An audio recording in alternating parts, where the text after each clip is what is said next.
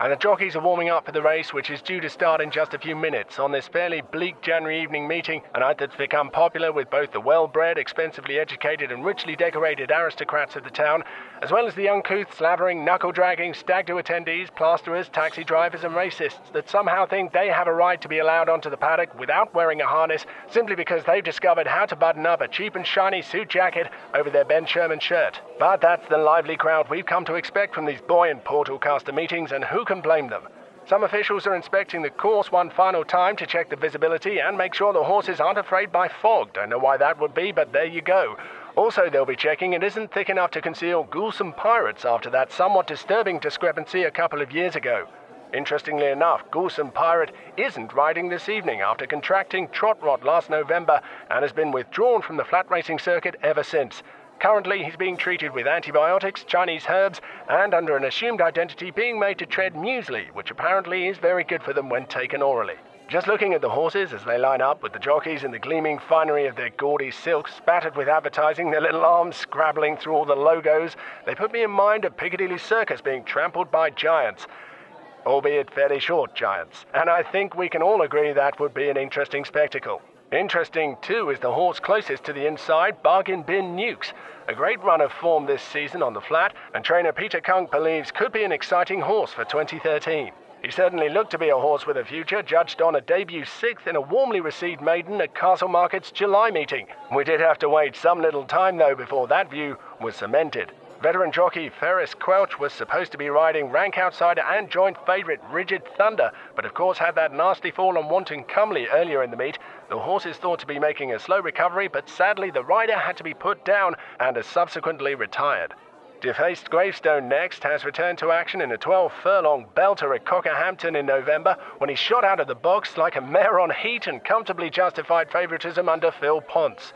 A nice scopey son of Naga Munchetty's 40 Borstals, he should have no trouble adding to his tally in better races this term.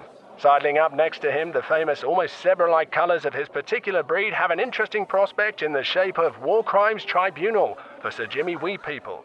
Testicular Fortitude has a middle distance pedigree and should be seen to best effect once upped in trip, and can play his part in helping his owner recover from a couple of decidedly squelchy seasons by his standards. In these conditions, though, the horse has shown a propensity to sag in the latter stages, so the jockey Helmsfathered Bartson may need to use a firm hand to ensure he goes the distance.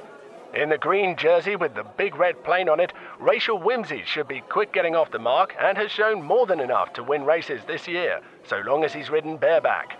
Psoriasis Ointment, outsider in the stakes, had a terrible yesteryear the year before last year after the owner discovered he had a rare condition of backwards legs, had to run all his races in reverse.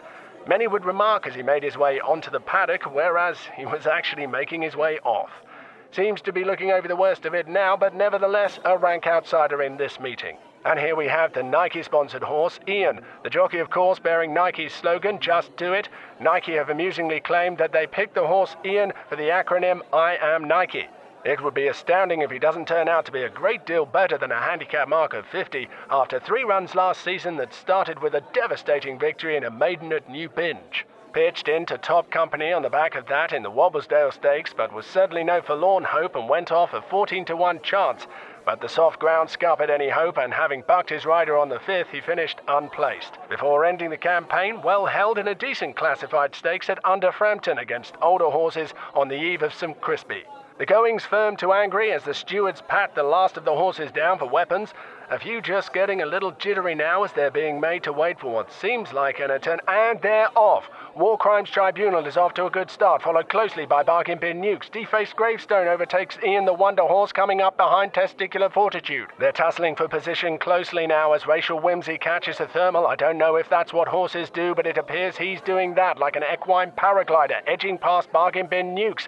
Sainted Buttons is left way back in the field along with Tenuous Plaster and Ian the Wonder Horse. Bargain Bin Nukes really needs to pick up the pace a bit here if he's to make it past Racial Whimsy and Psoriasis Ointment. War Crimes Tribunal increases his stride to face Gravestone appearing to be upside down now. It's heads down and elbows in as they enter the tunnel.